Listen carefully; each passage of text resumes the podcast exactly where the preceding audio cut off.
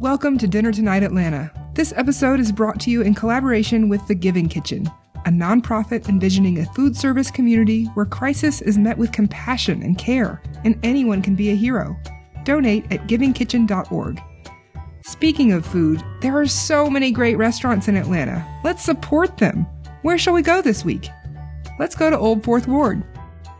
It's Sunday night. You're going to Ton Ton Ramen and Yakitori in the Ponce City Market Food Hall at 675 Ponce de Leon Avenue. You'll pick your ramen bowl, maybe an extra topping, maybe some sake, and go to town.